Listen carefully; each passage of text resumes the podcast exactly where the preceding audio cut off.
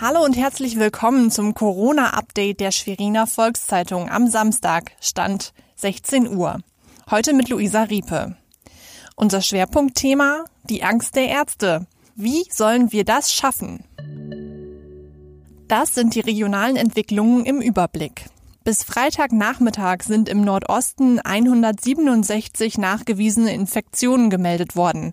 Das waren 34 mehr als einen Tag zuvor. Zehn Menschen liegen im Krankenhaus. Ministerpräsidentin Schwesig und Gesundheitsminister Harry Glawe erinnerten die Bürger daran, am Wochenende lieber zu Hause zu bleiben. Im Kampf gegen die Ausbreitung des Coronavirus schränkt Mecklenburg-Vorpommern das öffentliche Leben weiter ein. Die Gastronomie im Land wird heute Abend 18 Uhr geschlossen. Den Gewerbetreibenden in Schwerin steht das Wasser bis zum Hals.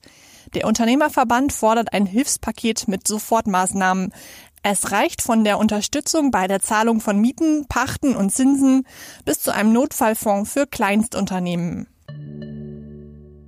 Die Mediziner an der Seenplatte schlagen Alarm. Sie versuchen alles, um dem Ansturm der Patienten Herr zu werden und den Menschen zu helfen. Doch auch beim Fachpersonal machen sich Sorgen breit. So auch bei Antje Asmus. Die 50-Jährige betreibt ihre Praxis seit 2003.